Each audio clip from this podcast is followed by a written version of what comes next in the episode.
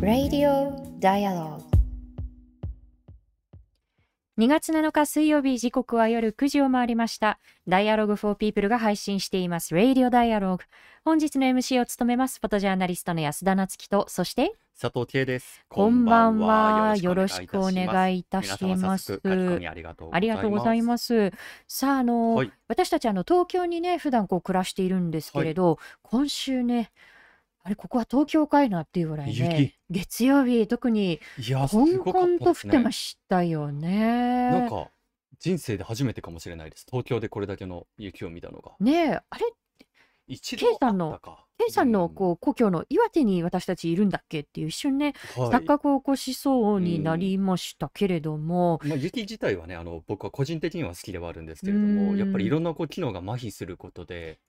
まあ、インフラがあの止まったりもそうですうんし、うんうんまあ、特にあの今年はもう光熱費が高いじゃないですか。そうです皆さんね。がこう節約してる中でのこの寒暖差って本当厳しいものがあるなと思いました。ねえやっぱりその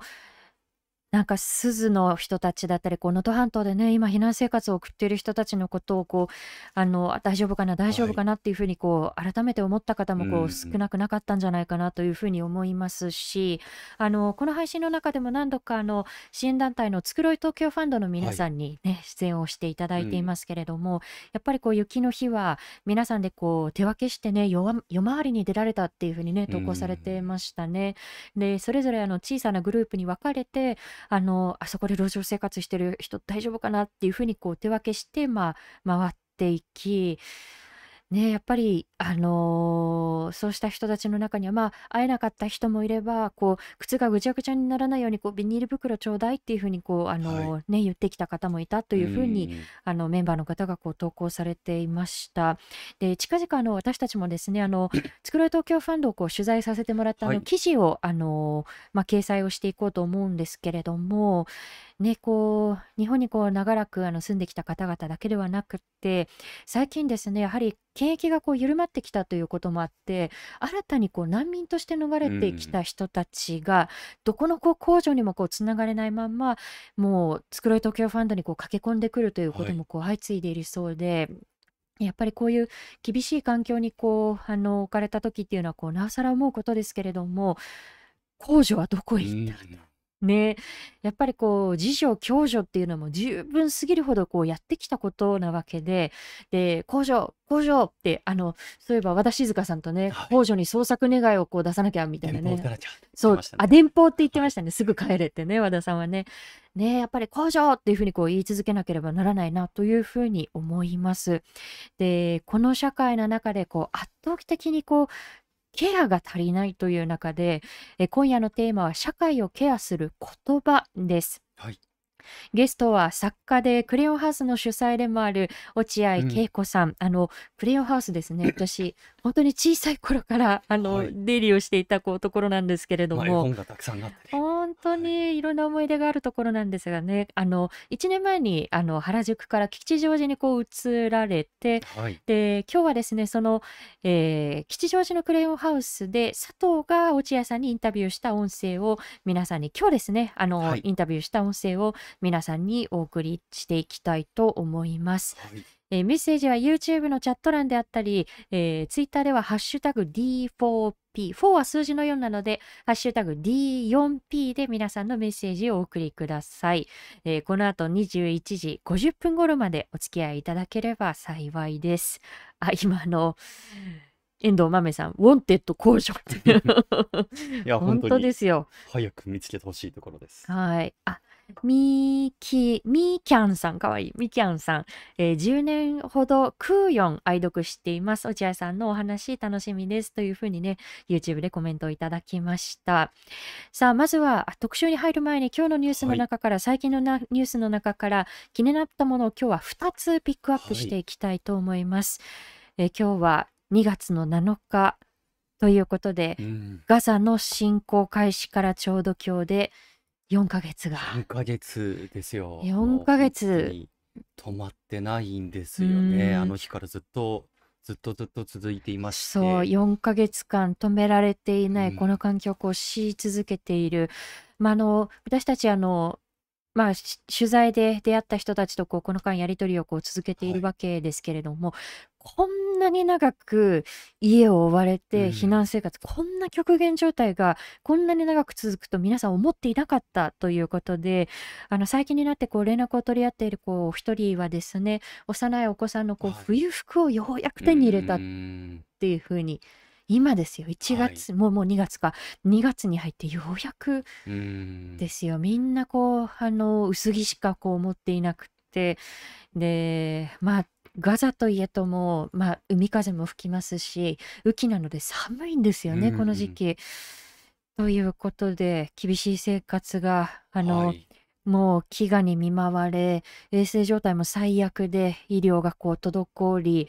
で、爆撃に見舞われるっていう、もう極限をとうに超えた状態が4ヶ月続いてますよね。はい、あの、昨晩ですね、えーこの番組でもたびたびあの皆さんにあのお伝えさせていただいてました現地のアイサールさんうがですね、ん。またご連絡をくれまして、まあ、4ヶ月ということなんですけれども、どのような状況の中にいるかというと、もう本当にあのテントでぎゅうぎゅう詰めのようなところに人々が暮らしていうて、ん。今ガザ地区の中でももう本当に南部、南端の町ぐらいしか人々が逃げるところがないんですうね。で、あん。の、そのテントの中にも水が染み込んでくるし、まあ本当に130万人近い人々がそこでひきひしめき合っている中で、毛布も足りない、感染症が蔓延しているけれども、もう本当に薬もないし、何もできないというような状況なんですうね。ん。で、アイサールさん自身もですね、北部のあのガザ市にもともと暮らし、暮らされていて、で、侵攻直後から避難を繰り返していて、まあ、ここに逃げなさいと言われて逃げた先が次。々と空爆をされね、て、だって命だけ助かりたければ南に行けっていうふうにこう言わ。れたわけですもんで、否ね。定されたところがどんどん爆撃をされて、う今はもうん本当にエジプト国境に接する南部ラファのあたりでもですね、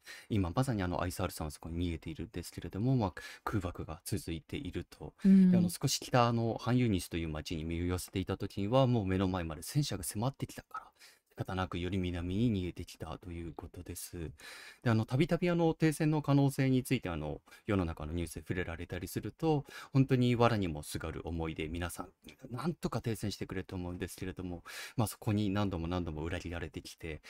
いや、停戦の可能性という言葉を本当に聞くたびにもう本当に身がよじれるようだと、もうう限界だとん。も聞きます。ね、なんかぬかる喜びさせられるようなこう瞬間っていうのもこうありましたしうね。ん。まあそんな中でですね、あの、日本でもあの少し動きがありまして、はい。これあの皆さんもあの追っていらっしゃる方もあのいるかと思うんですけれども、伊藤忠商事のう子会社、んうん。伊藤ね、忠この配アビエーション、信でもね、そうですね。何度かお伝えをしましたね。はい、あの伊藤忠アビエーションがですね、イスラエルの軍事企業、エルビットシステムズ、非常に大きなあの会社ですけれども、まあ、そちらの軍事企業との協業に関する覚書を締結したということで、日本でも戦争への加担ではないのか、うん。市民からの声が多く上がっていたんですね。いや、加担ですよ。はい。はい。で、そんな中ですね、先日2月5日の報道によりますと、まあ、そうした共同を2月中をめどに終了すると、伊藤忠商事の副社長が述べたといううん。ことです。まあ、この間、あの ICJ 国際司法裁判所による命令などもあの世界的にいろいろな影響があったかなとも思うんですけれども、何よりこうしてこう一人一人の声が社会に実際にこう響いていって動かしていくって、そんな事例の一つでもあったのかなと感じますうね。ん。ね、ICJ がそのイスラエルに対して、まあ、ジェノサイド、うん。まあ、そのこう行為をこう防ぐすべての手段を講じなさいというふうにこう命じた、はい。まあ、これもこう大きな意義があったと思うんですよね。それがこう実際のこう決め手だというふうに、まあ、あの伊藤忠が述べている。ただやっぱりあのこれってその市民の側のこう動きっていうのをうん。逆にこう意識してのこう発言とはいい。いますかこうだなというふうにもこう思うんですよね。この間のこう伊藤忠のこう意思表示といいはい。ますかあのそういうものを見ているといや本当にこうまあさまざまなこう調査をして署名活動をして路上で声を上げてそのうん。一つ一つのこう結集だったというふうに思いますし、ね、そのやっぱりこうあの力を持ち寄ったお一人お一人に私たちもこう敬意を表したいと思います。でまだこの協力覚書破棄していないはい。日本日本エアークラフトサプライという会社がありますかはい。らね。であのまあ、国際企業で言えばこう他にもこうボイコットのこう対象になっているこう企業というのはありますし引き続きあ声を上げるっていうことはあ無駄じゃないんだ一人には一人分のこう力がちゃんとあるんだっていうことをね念頭に置きながらあの虐殺にこう歯止めをかけるということをこう諦めずに持ち寄っていきたいなというふうに思います。はい、またねあの先週の放送もぜひぜひアーカイブであの聞き直していただけたら日々の活動の中から何かできるかなというヒントもいただけるかなと思います。うんあのやっぱりこう今ガザで起きていることっていうのは、まあ、民族浄化であるっていうことは私たちもねこの配信を通して何度もこうお伝えをしてきたんですけれどもそれってこう結局巨大な力が恣意的にこう命の線引きをして、誰が生きるに値するのかしないのかということをこう決めていく。でそういう意味ではこうある種のこう優勢思想がそこにこう垣間見えますしそれは決してこう遠い国のこう自分たちとこう切り離せるような問題ではないということで2つ目のニュースにこう移っていきたいと思いますが2つ目のニュース優生保護法最高裁審理への要望ということで、はい、でこの優生保護法に関してはですね昨年の11月にあの大橋由香子さんに詳しくご解説をいただいたのでぜひあのそちらの配信も読んであの聞いていただきたいですしその後12月の14日にこうウェブ記事で文字の記事で、えー、ウェブサイトにもこう掲載をしているのであの文字で読みたいなという方はそちらもぜひ参照してもらえればと思うんですがこの優生保護法1948年に成立した法律であの障害のある命はかっこ好きであの語りますがその法律のあの元で不良な子孫とみなされてでその出生を防止するというこう目的で、まあ、同意のないこう不妊手術というのがこう行われていて凄まじい数のこう被害者がいるわけですけれどもで全国各地でその、まあ、不妊手術を強いられた人たちが国に対して賠償請求を求める、まあ、そうしたこう裁判をこう起こしてきたわけですよね。はい、でそれがあの、まあ、近々最高裁の大法廷でのこう審理が開かれるということがこう決定していてで優生保護法問題の全面解決を目指す全国連絡会があの昨年の11月にこの正義公正の理念に基づく判決を求める署名これを約、えー、3万人分あの提出していたんですけれども、うん、そこからさらにさらにたくさんのこう署名が集まってで追加分の約12万3000筆を今日追加で提出をしてであの弁護団とそしてあの原告のこう方がですね今日最高裁を訪れてさまざまなこう要望証拠を提出してきました、えー、その会見に私もこう伺ったんですけれどもあちなみにもう署名のこう総数でいうと15万3000筆をこう超えたということでした。であの原告のこうお一人で東京のこう原告の北三郎さん。あの加盟でのこうあの名前なんですけれどもあの北三郎さんはですね児童自立支援施設にいた時に手術を受けさせられていて、はい、でだからこそ施設に入れた自分の親をずっとこう恨んでいたそうなんですよね。でところが2018年の1月に仙台でその強制不妊手術の被害に遭った方がこう裁判を起こしたっていうことを新聞で知ってでそれで初めてあ自分の受けさせられた手術っていうのは国がやったことなんだ。優生保護法っていう法律によるものだったんだっていうことを、2018年ですよ。そこで初めて知るんだそうです。であの北さんもこう80歳をこう超えていて、まあ、それでもまあ、原告としてこう声をこう上げ続けているわけなんですけれども今日の、えー、記者会見の中でもこう北さんの発言がありました最高裁のこう審理そして判決にどんなことを求めるのか、えー、思いをきあの思いをこう語った音声をここで皆さんにお聞きいただきたいと思います。最後の最後まで頑張りたいと思っております。でも生きている時に判決をもらいたいなという気持ちでおります。亡くなった私の妻にも報告したい、お土産を持って帰りたいという気持ちでおります。こういうことをやってもらいたくない。もう施設や風の補充な人たちに、えー、メスを入れるっていうことは、絶対にえーやってもらいたくない。産む、産むが、産まないは本人の自由なので、国の方からメスを入れ入れられる事態が間違っているんじゃないかなと私は思っております。はい、ということで、えー東京の原告北三郎さんの声をここで皆さんにはい。聞いていただきました。で、あのー、郵政連がですね、あのー提出したこう要望書、まあ、いろんなこう、あのー要望があるんですけれはい。ども、その中でですね、あのーおっと思ったのが、まあ、すこの最高裁のこう審理がこう開かれたら、障害をこう、障害のあるこう当事者の人たちもこうたくさん傍聴に来うるわけん。ですよね。まあ、原告の方もこう含めてはい。ですし、で、例えばこう手話通訳士の方をこう、あの配置をしうてほしいん。だったりですとか、そういう合理的配慮をしてほしいということを要望したということで、でえって思うわけですよ。え、それ、原告と弁護団がわざわざ要望しないとやっはい。てくんないのっていううふうにこうん。思いますよね。で、今日のあの記者会見の中でも実はそれがこう話題になりまして、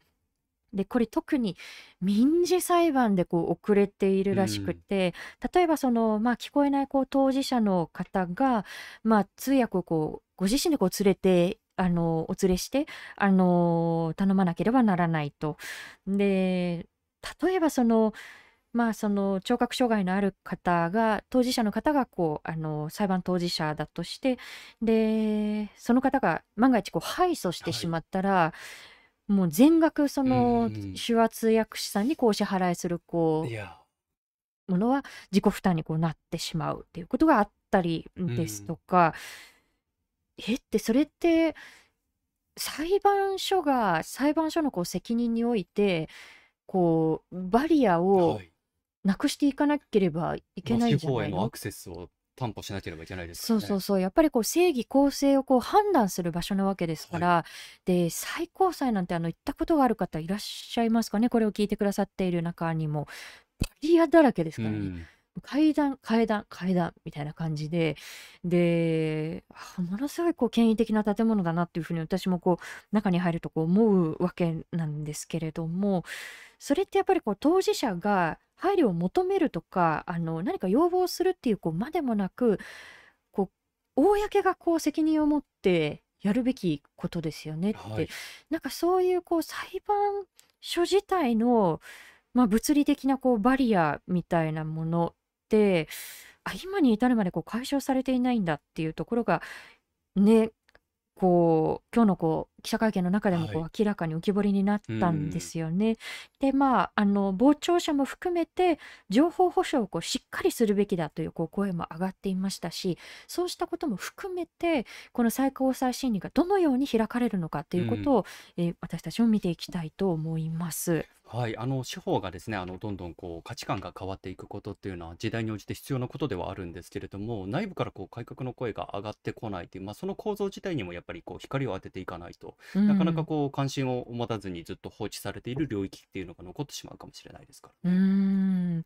そうなんです。その様々なところにこうケアが足りていない、まあ、あの今日繰り返し皆さんにこうお伝えしているところですけれど、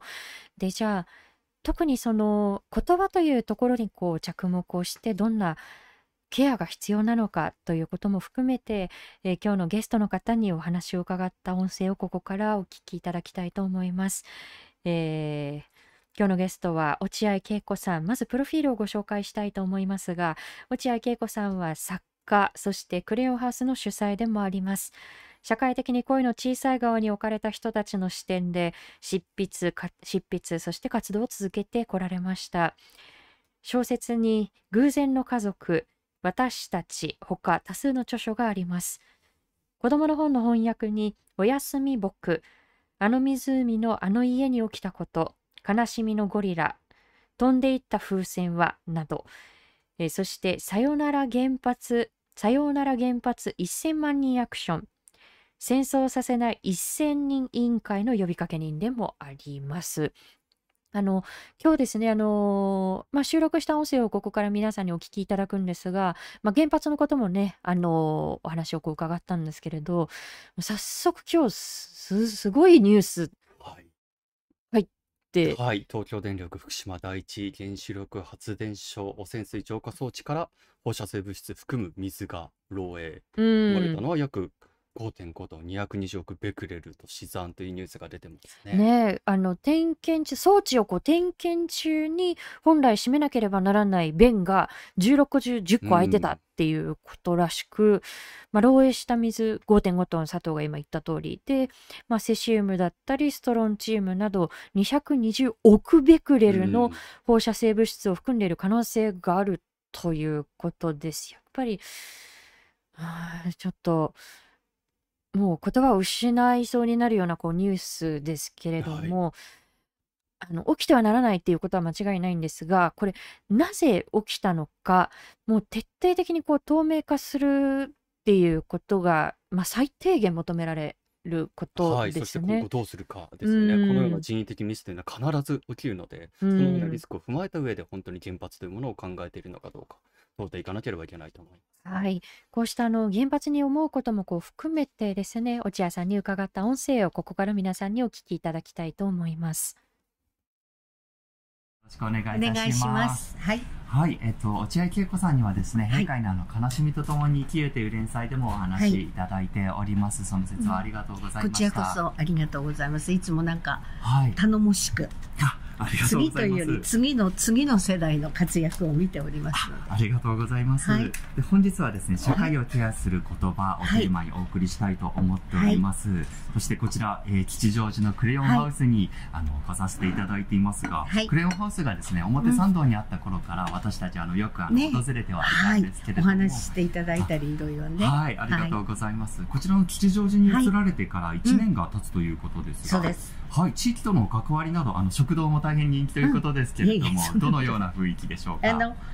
割と若いご家族っていうのかな。お父さんお母さん。はい、それからお子さん。はい、一人二人。そういう方が多いので、子供の本とか、あるいはあの、オーガニックなはい、食べ物とか、そういう意味では、皆さん割と気軽に、はい、表参道も私は、あの、40何年いましたからはい。好きでしたが、あの、表参道ってちょっとおしゃれしていく。そうですね。ここだはい。ともう本当に古いスニーカん。ー突っかけてきました。はい。そんな感じかもしれまあ、せんし、それは。はいそれで素敵です。じゃあもうこう日常の延長うん、線上としてそうです。ふらりとやってきて、買い物をされたり、うん、食事をされたりとそういう、ですね。そういう人がはい。集える場として、はい。はい、ということです。皆様もぜひ、あの、こちらにも一度お越しになあ、ってみてくだいらしてさい。ください。はい。そして、あの、クレヨンハウスではうん。ですね、戦争や原発、そして人権人権に携わる様はい。々なイベントをこれまでも、あの、開催さうれてきん。ました。で、あの、私たちも昨年、あの、パレスチナに関する、話を、本当にね、あ、はい。早くパレスティナの問題どうしようって思ったん。時に、やはり安田さんとね、お二人に話していただくが佐藤さんと、最もいいのかなっていうんで、ありがとうございます。ありがとうございまはい、す。その。後行かれはい。たんですよね。そうですね。そうのん。後年末年始とあの取材してきまはい。した。であの、やはりあの、その時も感じたことなんでうん。すけれども、やはりずっとずっと伝え続けなければいけなはいい。ということは、それだけずっと悲劇が続いているということでもありうん。まして、まあ、パレスチナに限らず、本当にウクはい。ライナのこともまたこれだけ時間が経うってもん。続いていたり、ミャンマーやアフガうニスタンやん。本当様々なこそうとが。起きてますけれども、この間こうした戦争が収うん。まらないこの時代をどのように見つめてこうん。られましたか？心の半分では、まだ終わってないうという無念さと力足らずである自分自身というかね、はい。あの、今生きてる全ての人へのちょっと無念さってういうのはいつもありん。ますし、ただし、歴史をしっかり見ていけば、残念ながらすぐに戦争って終わるものではなく、繰はい。り返し繰り返し、じゃあ、いつになったら私たちは終戦、本当の意味での戦争の終わりを見ることができうるのかとん。思うと、ちょっと悲観的になってしまううん。瞬間もありますね。ただそんな時に自分に言う言葉は諦めてはいけない。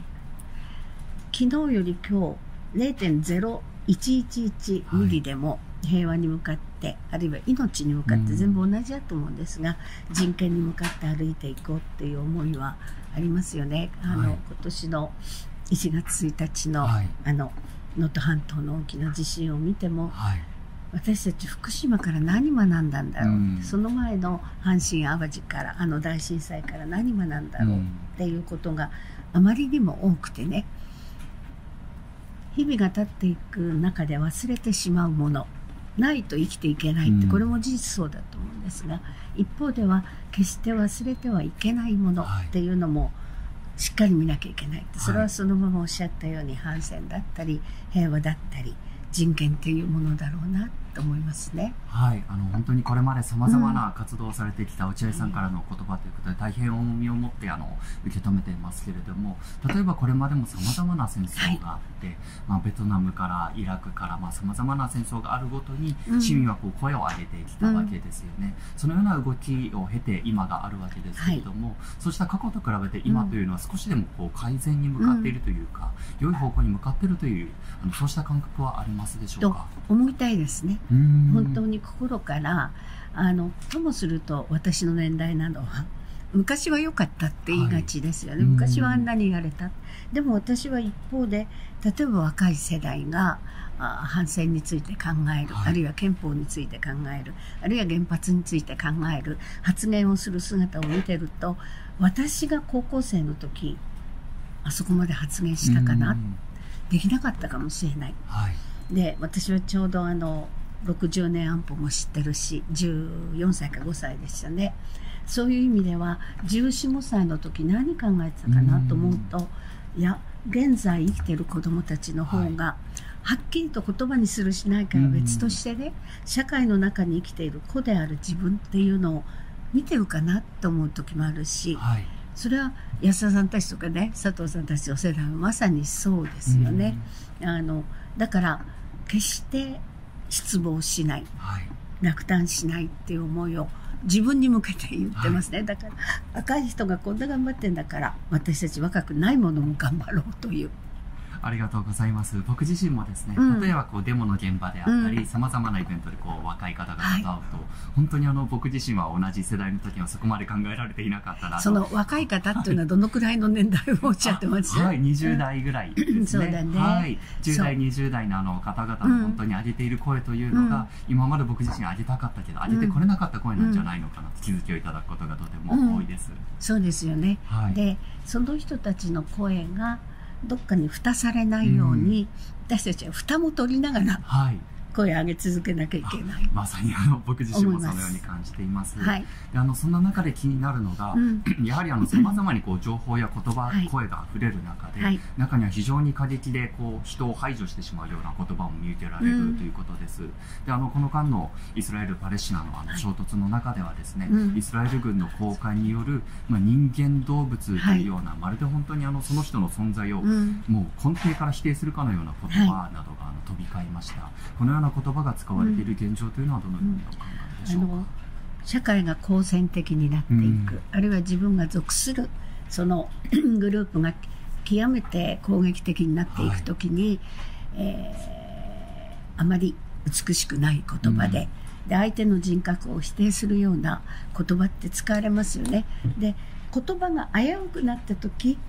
平和が危うい時うん。だと私は思うし、はい。現実にも危ういどころか戦争の最中にいる。だから何かを見た時に言葉が美しくない。はい。美しいっていうのは整ってるってことじゃなくて、生きていない。言葉がビビッドでないってことに気が気がついた時その社会は大丈夫なのかなって問いかける視点。はい。言葉ってバロメーターのようなもので、よくあの炭鉱のカナリアっていうじゃないですか、炭鉱の中入ってってカナリアの声がきあの消えてしまった時は酸素がなくなると。はい。だからカナリアでねあ大きい声でまずは声を叫ばなきゃいけないっていうのがジャーナリストのね、はい。基本として言われていたけれど、同じように言葉がどう使われているか。例えばアイヌ民族のはい。この国に戻ってくればね、うん。アイヌ民族の方々への言葉とかいろんなところでそういった言葉が飛び交うはい。社会、で私たちは一方ででもなんか昨日の続きの今日が続くって思いがちですが、はい。そうではないんじゃないかなと思いますね。はい、あのそのようにあの過激な言葉が響く世の中に対してのさまざまな懸念など今お伺いしてきましたけれども例えばあのそのようにあの人々の声が逆にこう社会を動かす力になるという意味でもうん言葉というのは社会にとても大切なものだとは思うんですけれども、あの先ほどもお話ありましたように年始に能登半島であの地震が起きてですね、はいその中で例えばこう原発は大丈夫なのかというような声などもあちこちで出てきましたけれどもそのようなこう不安を口にするような声というのがどれぐらいこう社会の中で響いて、どれだけ例えば一斉者に届いているのか、うんそういう部分がかなり不透明な時代でもあるなというふうにも感じました。ね。あの本当にあの瞬間1月1日の午後4時はい。10分ぐらいですよね。は志賀原発。うん。多くの方が考えたでしょう。し、はい。あるいはあの近辺ってとてもはい。多いですよね。え私たちやっぱり福島うん。から何も学ばなかったのか、はい。あるいは学んで反対は言ったけどそれがなかなかおっしゃるように為政者に届いてないのかあるいはあの為政者たちを選んだのは誰だ、はい。も含めてですね、もう一度考えなきゃいけないですね。もう一つその時例として出てきたのが、えー鈴の原発を反対したあのご住職たちので結局作らせなかった方たちですよね、ほんの近くですよ、うん。でも一方は作ってしまって恐ろしい。もう一方はとても嫌な思いをたくさんされたっていうところ出てますけれど、反対運動をしてうん。作らなかった人、でよかったねっていう声が一方である、はい。あの違いってどこから生まれる？と、うん。もちろん歯科原発で何かあったら鈴だってね無傷では済みませんよね、はい。だけど自分たちは作らなかった。このことも考えていかなきゃいけないですね、うん。私あの私どもも。もう少し落ち着いたら、はい。あの彼女たち彼らのね反対運動についてももう一度学びたいなと思っているんですが、はい、そのような先人の声があったおかげでさまざまなもしかしたら危機が防がれていた、うん。そのような歴史を学ぶことも非常にこれから大切だなと思うんですけれども、あのそうした不安ですね。原発が大丈夫なんだろうかという不安がなかなかこう社会に広がっていかなかったんじゃないのかという懸念があるのと同時に福島まさにおっしゃられたように、東日本大震災経験したわけですよね。はい、東京電力福島第一原子力発電所のあはい。の事故をもって、うん。いまだに帰還困難区域という場所がありその中でいまだに亡くなった方のご遺骨を探す方がいたり失われた故郷にもう戻れないんだという傷を抱える方そういう方々のこう不安の声であったりさまざまなこう内に込められた思いというものも、なかなかこうまだまだ社会の中でうん。声として可視化されていないのではないのかなとも感じるのおっですが。しゃるように、はい。そうだと思いますね。で不満や悲しみや無念さや、うん。それらはどこかで一度はきっちり言葉にできないとその方の人生の中でとても辛い思いをずっと抱き続けることになると思うんですね。だけれども現実に福島のあの事故の後見ていても、はい。同じように被災されても対立させられちゃったりね、結局大きな力って反対派と賛成派を対立させることで生き延びてきたん。ですよね、そのこともしっかり知らなきゃいけないしあの佐藤雄定さんというね、お一人の農夫の方で、えー歌人だった人が一生懸命歌をはい。あの読んでいか亡くなっちゃったんだけどね読んでいかれたけれどその中にあのこの海から取った魚ではないって自分たちが住んでいるあ今本を持っているものです、住んでいるねそのスーパーに書いてある寂しさとか、はい。自分たちが取って自分たちが食べていい自分たちが一番美味しいところを食べられる魚を原発があるためにこの海のものではないとうん。スーパーに書かなければいけない。はい。その悲しさとかあるいはご自分の甥っ子さんがだんだん言葉少なくなってきた。っうん。ていうのは福島の原発の小さな事故がたくさんありましたよね表に出る前に、そのお事故があって言葉を自分から捨ててしまう、うん。その悲しみをそれが一冊目の「青白き光」なんですね。でその後自分の大好きだった自分の生涯かけてきた双葉郡から違うところに行かれて、で最終的に亡くなってしまうんですが、うん。それが「再び帰らず」というもう一つはい。の本になってます。あの土と共に生きてきた人。はい。種と共に生きてきた人。その人が最後のところでずっと、まあ、随分昔からですが原発反対を言わざるを得なかったのは何なのかっていうことをこれももう一度私たちは考えていかなければいけないことだと思いますね。ありがとうございます。今、クレヨンハウスの本棚から本を2冊取ってきていただきました。はい、1冊目が歌手、青白き光。はい、そして2冊目が、えー、歌手、再び帰らず。どちらも歌人佐藤雄亭さんの本になります。そう。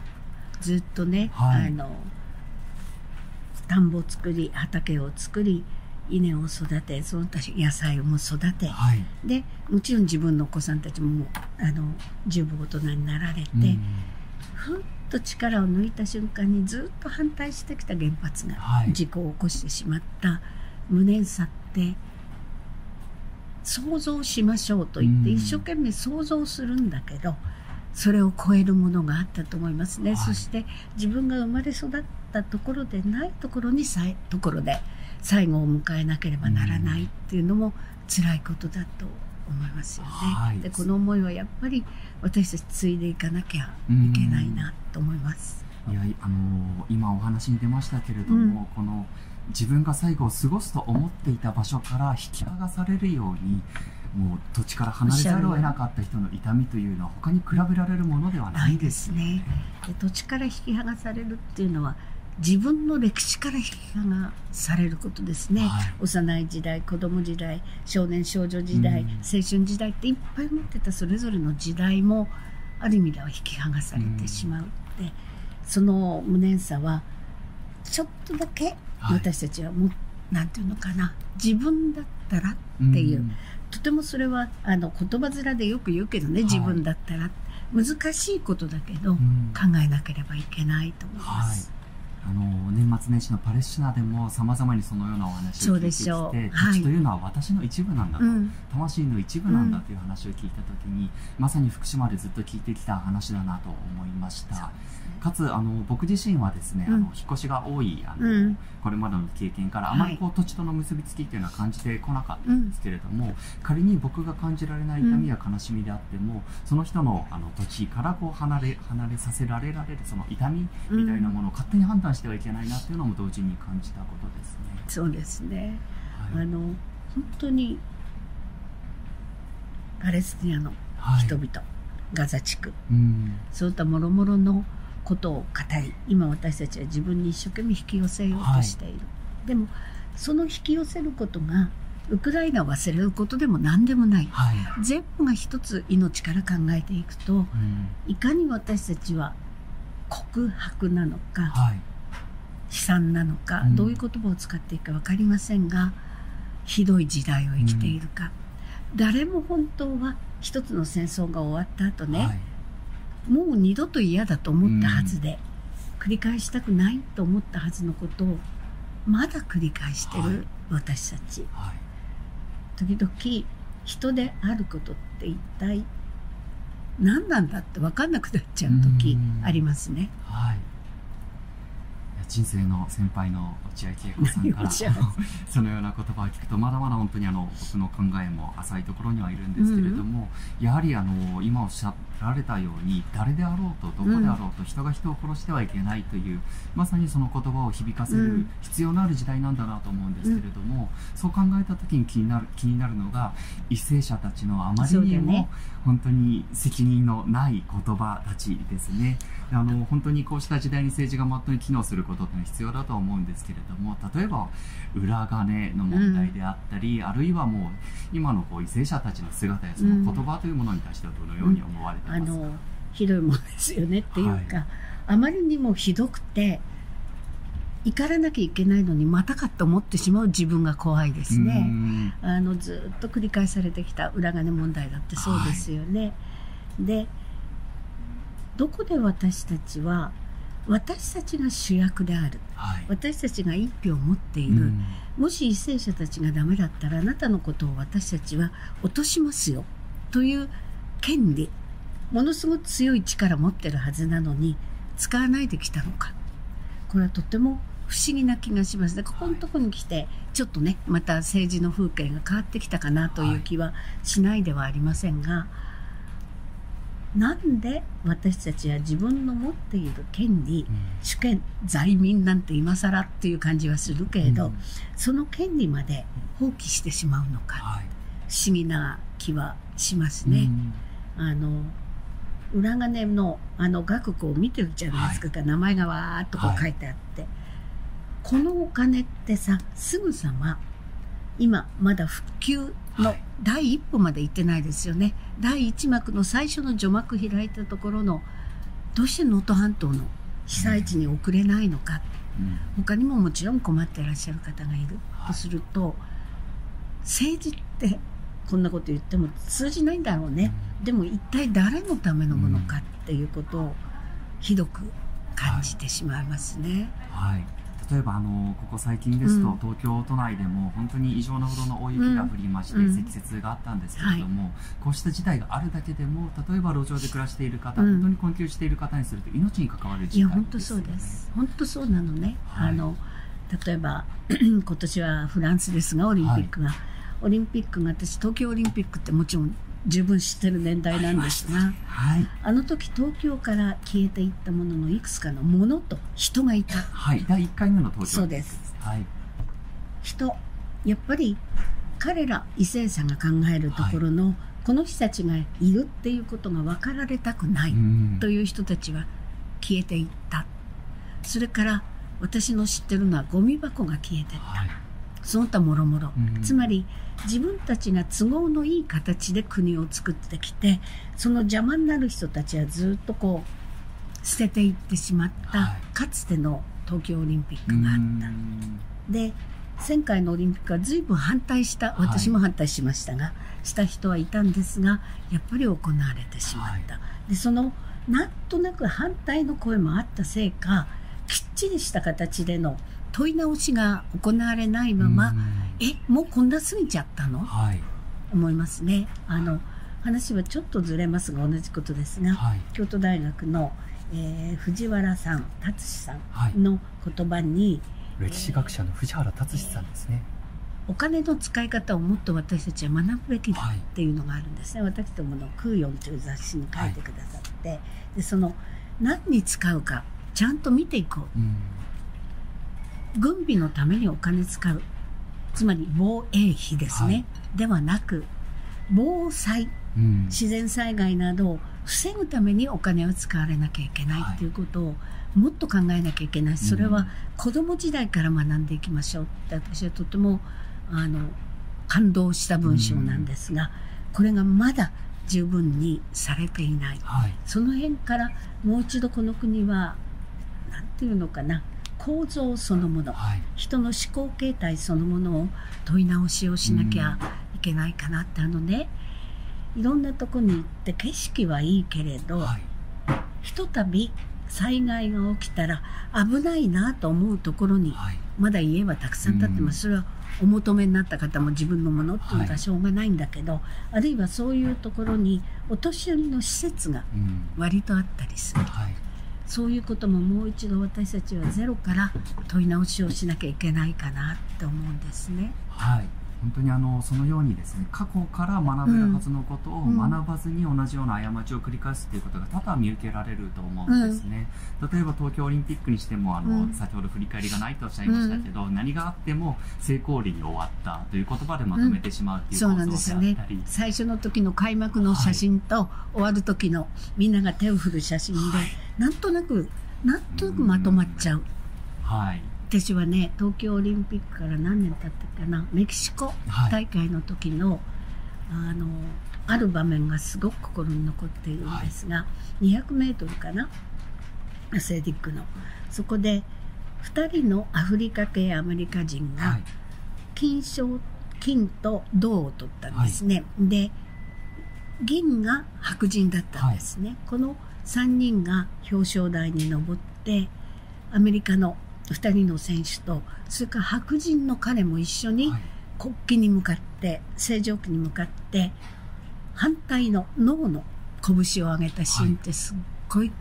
本当に最初何なんだろうと思って見てたのね。でそれはあまりにも長い間自分たちアフリカ系アメリカ人を差別してきた社会に向けてあるいは国に向けての抗議であり、一緒にそこで議員し議員を取ったところの彼白人の彼もアフリカ系アメリカ人の思いをシェアしてはい反対で腕を上げた。うんでこれは私オリンピックってなんかどうしても嫌なんだけど、はいその中で最も意味のある一つの場面ではないかなはいと思ってるんですね。はい、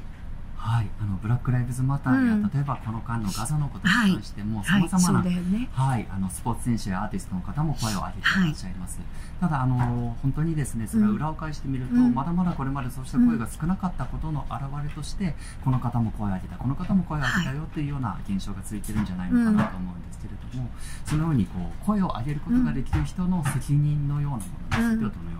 うにお考えですか？あの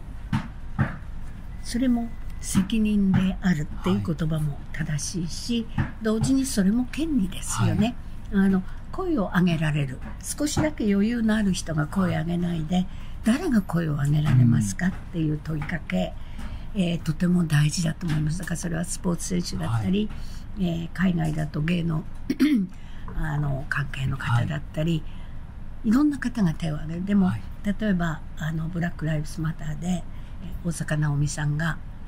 声を上げた時、日本の内側からバッシングの声も上がってましたよね。こういうのはとてもえ頑張ってんのに、はい。ありがとうでしょうがって私は思ってしまうんですが、はい、そういうところであの声が上がることでそのバッシングが上がってしまうということは非常にあの悲しいことですけれども、ね。うん。そういうところを入り口にまたこううん。問題に、そうです。関心を持つ方もどんどん広がっているんおっしゃるじゃないようにさ自分の好きな、えースクリーンの中のねはい。スターとかアイドルが差別っておかしいよはい。って言ってるのを聞いた時にそうでない人が言っても大事なことですよ、はい。みんな言わなきゃいけないけどその人が言ったことによってより大きな力になることってあるわけで、それがあーこう著名な方がね、はい。声を上げる意味であるという言い方もできますよね。ありがとうございます。あのそのように関心の間口を広げるという意味ではですね、うん。あのそうした著名な方の言葉もそうですけれども、さまざまなアート作品、カルチャー作品なども入り口になると思います。そして後半ではですね、少しはいあの皆様に本をご紹介したいんですけれども、えっとクレヨンハウスではですね、はい。社会をまっすぐに見つめる書籍絵本などがたくさんはい、あります。し発行もされています。でその中の一冊「ママたちが言った」という絵本についてあの少しお話をはい。伺いたいと思います、ありがとうございます。はい。はい、こちらの本どのような本なのか、うん少しご紹介いただけますでしょうか？現代が The Talk なんですね、はい。伝えること語ること。の TALK ですね、はい、これは私ではなくて編集担当の者が見つけてきてきてくれた本ではあるんですが、あの TikTok なんかでも一時期随分語られたことですが、米国における、えーアフリカ系アメリカ人。はい、今までの言葉で言えば紙かっこ付きですが黒人はい、の子どもたちがごくごく幼い時あるいは遊べる範囲が小さい時は、もう自由うにん、やんちゃであろうと何であろうと走り回ってたんですが、ある年代を超えた時つまり少年に向かって成長していく時家族から言われること、大人から言われることがある。はい、例えば表を歩く時フードかぶっちゃいけない。フードかぶって歩くとなんか悪いことするために顔を隠してると思われるんじゃないか、あるいはアフリカ系アメリカ人の子供がポケットに手突っ込んでると、はい。それは危ないよ。中になんかナイフとか拳銃とか持ってると思われたらどうすんの？はい、とか友達とふざけるなんてよくあることです、うん。で大きい声出すのもよくあることだけどやめなさいと言われたり、あるいはガム一つ買って 買っても、えーレシート取っときなさい、はい。とても安いものでも、うん。じゃないとあんた取っただろうと言われた時、はい。証明できないよ、うん。などなどですね。最も自由で最も無垢な子供時代に、なんでしてはならないことばっかり教えられなきゃいけない、それも自分の大好きなお母さんやお父さんやおじいちゃんおばあちゃんからそう言われる辛さ、うん。同時にお父さんお母さんおじいちゃんおばあちゃんはそう言わねばならない辛さ、はい、で前の世代も同じことを繰り返してきたっていうことを差別されてきましただけではなく、リアルタイムの子どもの目から描いたのがこの「ザ・トーク」という作品なんですね、はい。絵を描かれている方もあの文章を書いている方もやはりアフリカ系アメリカ人であるはい。っていうことです。はい、アメリカ社会における、うん。いわゆるこうマイノリティがゆえにあそう。の明文化されていないさまざまなこうルールというか気をつけなければいけないことが課されてしまっている、そうというですね。だと思います。それでもう一つ大事なことはアフリカ系アメリカ人もそうですし、はい。じゃあアジア系のアメリカ人はどうなのか、うん。と一つ一つ見ていかなきゃいけないですね、はい。あるいはアフリカ系アメリカ人であろうとそうでなかろうと、はい。じゃあ障害と呼ばれるもの社会が障害と呼ぶものがある人にはどうなのか、うん。一つ一つ検証していかなきゃいけないし日本ではようやく LGBTQ 光が当たりましたが、同じことも問わなきゃいけないっていう意味で、い、ろんなことをこのママたちが言ったわ、うん。私に問いかけてくれるということですね。でこの中であの大好きな詩人の石川逸子さんの詩をご紹介しておいて、私たちはともすれば遠くの出来事に美しく怒るうん。というとても痛い言葉だよね。近くのことには黙ってて、はい。遠くのことには許さない美しく怒ってみせる、これは本当に問わなきゃいけないし、はいこのママたちが言ったもある意味では鍵括弧遠くですね、はい。でもここから何かを引き出した時私たちは近くにあるところのいろんな差別この国にもたくさんまだまだありますが、はい。それらが見えてくるのかなと思います。はい、こちらの本本当にあの多くの問いかけを大人たちに向けてもあの、はい。残してくれる本だなと思うんですけれどもさまざまにある絵本の中で、うん。落合さんはなぜこの絵本を日本にこう紹介しようと思わやっぱりねれたん。でしょうか、もう一つ自分の背中をはい。あの押したかったのね。うん。で米国でははい。奴隷制度があって解放されてもう何代も何代も何代も過ぎててそれでもこの彼女たちが作品書いている。じゃあ日本であったところの差別最近あのドキュメンタリーとかね劇映画の中でもはい。例えば関東大震災の時にこの国にいた在日の方々がどんな差別をされたか、うん。描く方々が増えてきて、はい。それはそれでいいと思いますね、ただその中にもう一つじゃあ女性の視点どうなってんの、子供の視点はどうなってんの、うん。っていろんな問いかけがまだまだ開かれてない扉、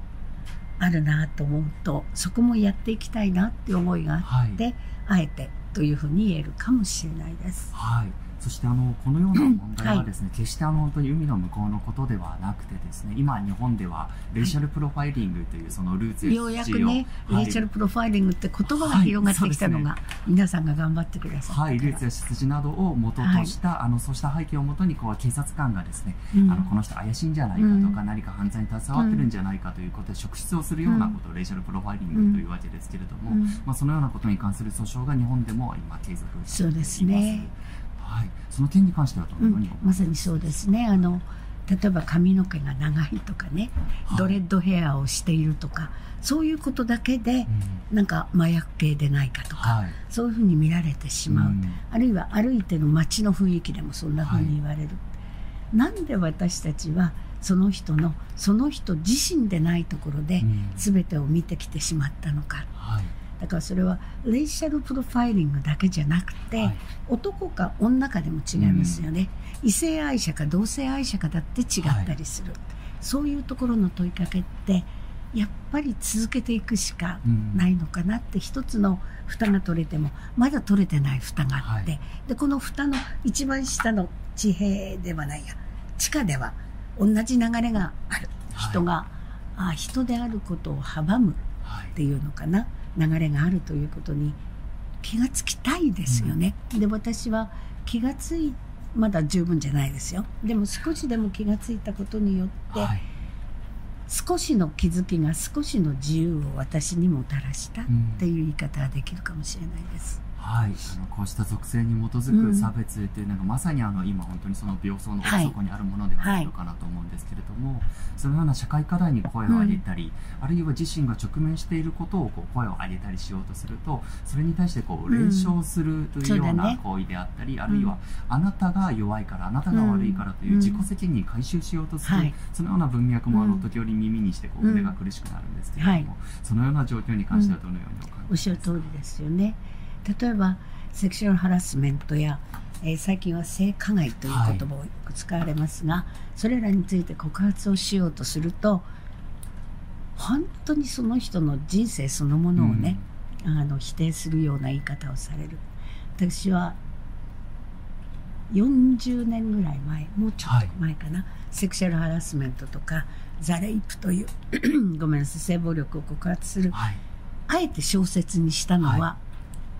小説だとみんながあんまり構えないで読んでくれるんじゃないか、うん、論文だといかにもそういう論文ですって 最初から思われるけどそうではない形でやれたらいいなって、はい、ただザ・レイプというのはザ・レイプと横文字にしてしまったためにその犯罪の今ではみんな使ってますが、はい、忌まわしさが薄れたのではないかなってずっと自分を責めてた時期もありましたけど、はい、それらをやっぱりどんなに拙くても作品にすることで一人でも多くの人に手渡していきたい、はい、で当時はね本当に被害者声を上げてなかったです。あの長い長い手紙をいただいて自分が悪かったって自分を責めるしかなかったっていう、はい、もうその時の私から見てご高齢の方ですよ。この方の何十年一体何だったんだろうと思うような手紙をいただいたりしてこれは私たちにとっても大事なことなんだ、うん、あの本当に愚かしいことだけどね、はい、そんなに性暴力が嫌だったら、はい、スカート履くなって言われた時代があった。口紅つけるなって言われた時代があった本当笑ってしまうような内容だけど、はい、世の中の常識ってそういうものであり、それに対して本当にそうですかって問いかけしない限りそのまま続いていってしまう。でね私は今とても怖いなと思うのは例えば自然災害能登、半島の地震もそうです。震度7のようなものが来た時に多くの私たち、はい、全員入れちゃっているの私たちは、その時の軸にね普通の人って考えがちで、多数派の普通の人を支え、助けていかなきゃいけない。それも当然なんですよでも多数派の普通の人から外れる人例えばです、はい、子供でアレルギー疾患持ってる。その子の食べ物どうすんの？ってみんな送ってるその中にそれありますか？っていう問いかけだったり。そういう一つ一つしていかないと過去の大災害から何にも学ばなかった私たちになってしまうんじゃないか、うん、大きな災害があった時は普通を基準に無意識のうちに考えがちな私たちがいる。誰かじゃなくて私たちがいるっていうこともしっかり見ていかなきゃいけないかなって思いますね。はい。まさにあの私たちであったり、うん、あなたという言葉の意味を本質から問い直す必要がある一代なのかなと思うんですけれども、はいはいうん、本日のテーマとして、ケア。ケアとなる言葉がこの社会に足りていないんじゃないのかというところから出発して今回お話を聞いてきましたけれども、はい、今まさにどのような言葉が社会に必要とされているとお感じでしょうか、ね、本屋やってて、はい、自分も本書いて言葉を使って暮らしているんですが、はい、時々ね言葉って何ができるかってこれも正直分かんなくなる時あります、例えばデモがありますでそこで短い間だけどスピーチさせていただきます。その時は一生懸命用意していく、はい、でも興奮しちゃってその言葉忘れちゃうんだけどステージに乗ると。でもね言葉っていつも用意されてなければいけないのかっていう問いかけが私の中にあって、はい、用意してない時に出てくる言葉が案外本音だったりする、うん、これも大事にしたいなと思うんで、はい、ケアできるかできないかわからないけど自分の心に近い言葉を探し続けたいっていう、はい、それしかないかな、うん、自分の心に近い言葉を探し続ける、うん、あんまり言葉に考えすぎると、はい、言葉いじっちゃううん。っていうのがあるんじゃないかなって私自身もはい。言葉を仕事にしてるからかえって怖くなったりする。はい。僕自身もうん、言葉を仕事にする、まあそうですよね責任ものとしてうん頭でこねくり回しすぎた言葉というのが、うん、すごくこう自分の肉体から離れてしまった言葉になって遠く行ったまう。はいもう一回こっち呼び戻さなきゃ。そうなんです。はい。そういう本質の言葉を探す必要があるのかなと感じています。はい。最後になりますが、いリスナーの皆様に最後にメッセージをいただけましたら、いや、なんか、あの、そういうのが恥ずかしいっていうのが一方であるんですが、えっと、英語の言葉で、はい。私の大好きなフレーズです。I can't live your life.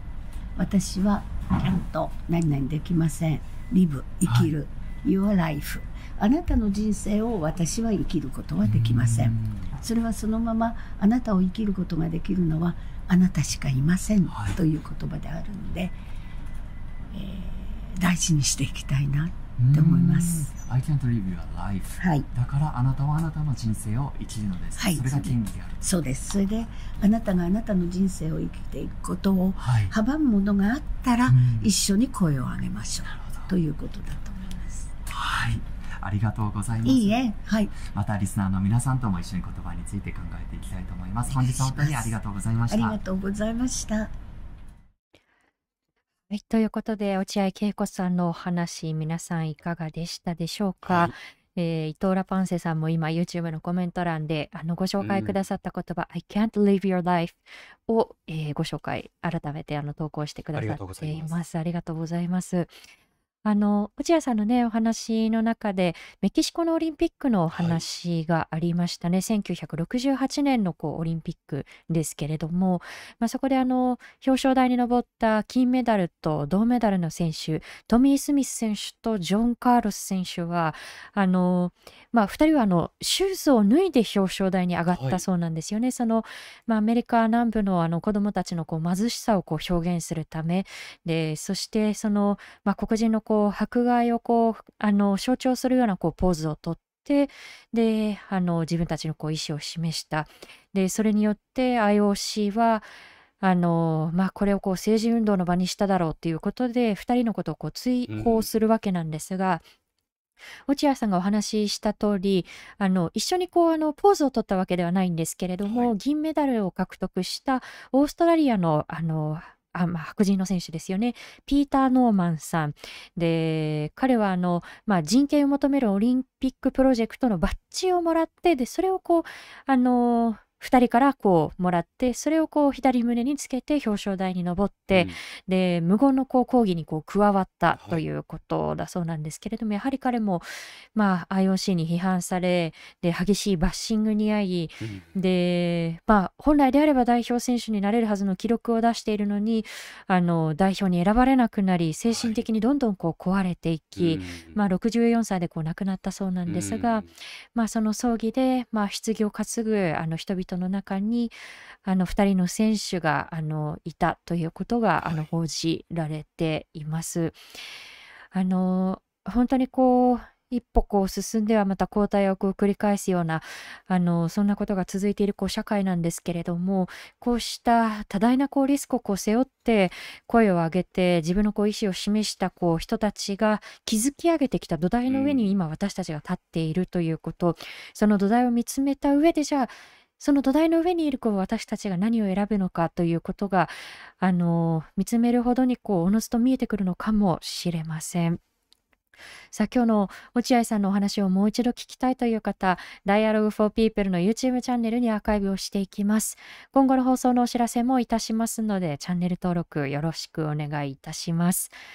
えー今日の放送は Spotify、Apple Podcast、Google Podcast、Amazon Music Podcast でも聞くことができます。えーそしてこのレディオダイアログはサポーターの方々のご寄付で支えていただいております。えー現在私たち Dialogue for People では、えー今後の活動を続けていくためにマンスリーサポーターとして新たにご登録くださる方を2月末まで募集しています。あの私たちはあの多くの市民の方々にこう支えていただいて、まあ、人権だったり平和に関するこう取材をそしてこう活動をこう発信活動を続けているメディア NPO なんですけれども改めて自己紹介をしますと、であの現在ですねあの